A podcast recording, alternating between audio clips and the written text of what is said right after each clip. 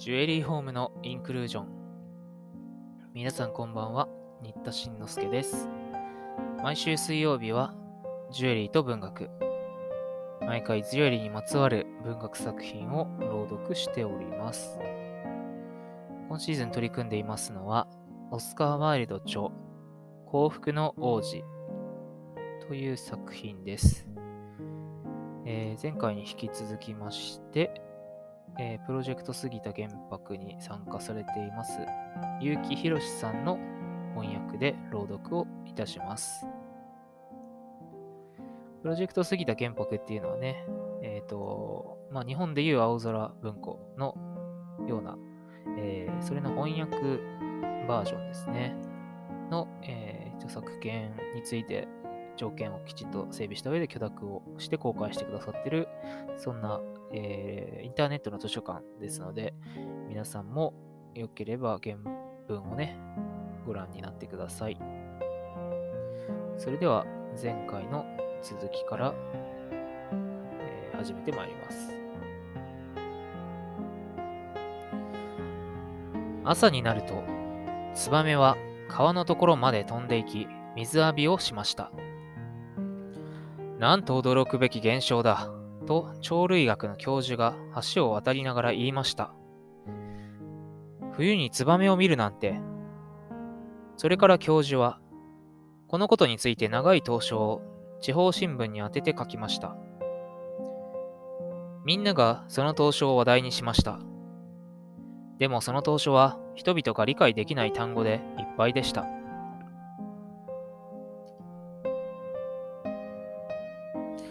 今夜、エジプトに行きます。とツバメは言いました。ツバメはその予定の上に上機嫌でした。街中の名所を皆訪れてから、教会の先頭のてっぺんに長い時間止まっていました。ツバメが行くところはどこでも、スズメがチュンチュン鳴いていて、素敵な旅人ね、と口々に言っていましたので、ツバメはとても嬉しくなりました。月が昇ると、ツバメは幸福の王子のところへに戻ってきました。エジプトに何かことづけはありますか？と声を上げました。もうすぐ出発しますから。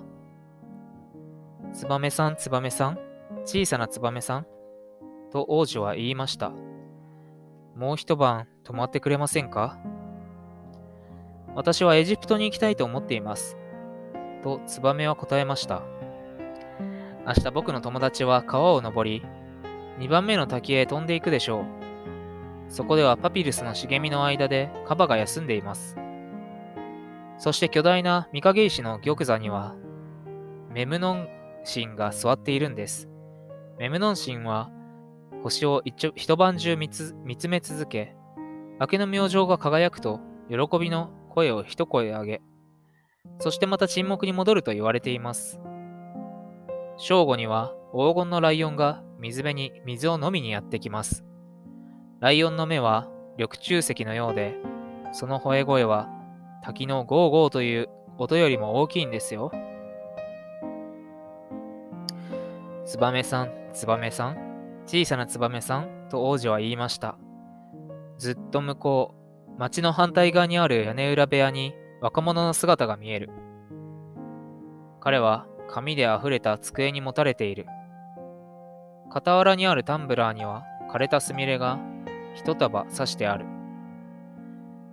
彼の髪色は、髪は茶色で細かく縮れ、唇は桜のように赤く、大きくて夢見るような目をしている。彼は劇場の支配人のために芝居を完成させようとしている。けれど、あまりにも寒いのでもう書くことができないのだ。暖炉の中に日の気はなく、空腹のために気を失わんばかりになっている。もう一晩あなたのところに泊まりましょう。良い心を本当に持っているツバメは言いました。もう一つルビーを持っていきましょうかああ、もうルビーはないのだよ。王子は言いました。残っているのは私の両目だけだ。私の両目は珍しいサファイアでできている。これは一千年前にインドから運ばれてきたものだ。私の片目を抜き出して、彼のところまで持って行っておくれ。彼はそれを宝石屋に売って、食べ物と薪を買って、芝居を完成させることができるだろ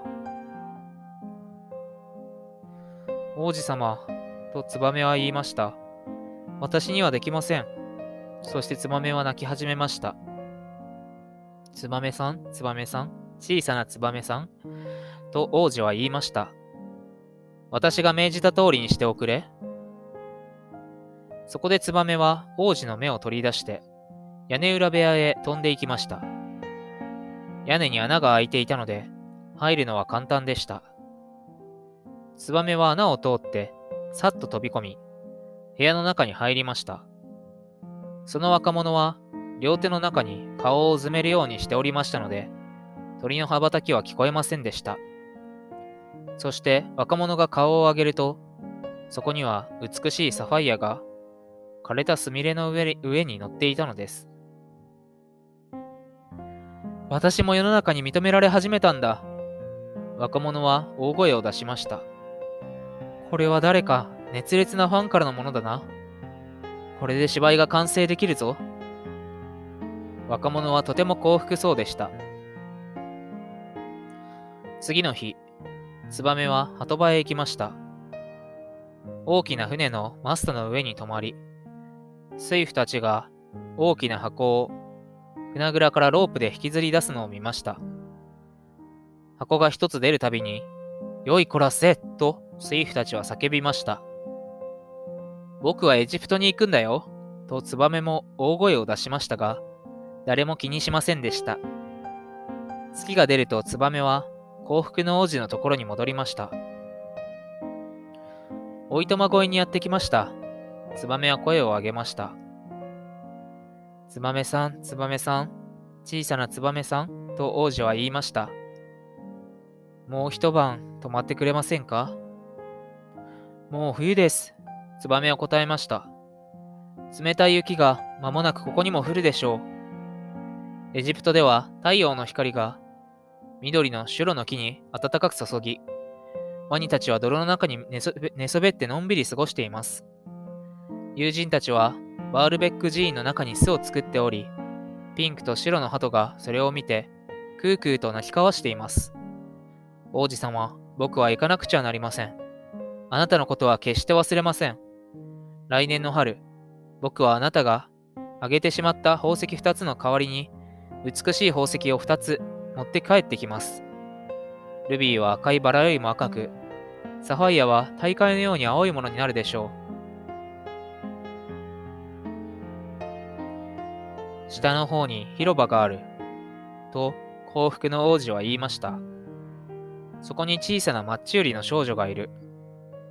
マッチを溝に落としてしまい、全部ダメになってしまった。お金を持って帰れなかったら、お父さんが女の子をぶつだろう。だから女の子は泣いている。あの子は靴も靴下も履いていないし、何も頭にかぶっていない。私の残っている目を取り出して、あの子にやってほしい。そうすればお父さんからぶたれないだろう。もう一晩、あなたのところに泊まりましょう。ツバメは言いました。でも、あなたの目を取り出すなんてできません。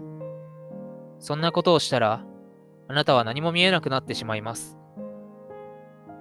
ツバメさん、ツバメさん、小さなツバメさん、と王子は言いました。私が命じた通りにしておくれ。そこでツバメは王子のもう片方の目を取り出して下へ飛んでいきました。ツバメはマッチ売りの少女のところまでさっと降りて宝石を手の中に滑り込ませました。とっても綺麗なガラス玉。その少女は言いました。そして笑いながら走って家に帰りました。それからツバメは王子のところに戻りました。あなたはもう何も見えなくなりました。とツバメは言いました。だから、ずっとあなたと一緒にいることにします。いや、小さなツバメさん。とかわいそうな王子は言いました。あなたはエジプトに行かなくちゃいけない。僕はずっとあなたと一緒にいます。ツバメは言いました。そして王子の足元で眠りました。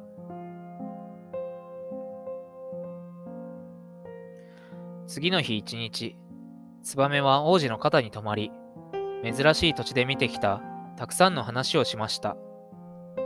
ナイル川への岸沿いに長い列をなして立っていて、くちばしで黄金の魚を捕まえる赤い時の話。世界と同じくらい古くからあり、砂漠の中に住んでいて、何でも知っているスフィンクスの話。琥珀のロザリオを手にして、ラクダの傍らをゆっくり歩く貿易商人の話。黒檀のように黒い肌をしており、大きな水晶を崇拝している月の山の王の話。白の木で眠る緑の大蛇がいて、20人の僧侶がミツバチのお菓子を食べさせている話。広く平らな葉に乗って大きな湖を渡り、蝶といつも戦争しているピグミーの話。かわいい小さなツバメさん、王女は言いました。あなたは驚くべきことを聞かせてくれた。しかし苦しみを受けている人々の話ほど驚くべきことはない。どしがたい悲しみ以上に解きがたい謎はないのだ。小さなツバメさん、町へ行っておくれ。そしてあなたの見たものを私に教えておくれ。本日はここまでにいたします。次回最終回ですね。それではまた次週お耳にかかります。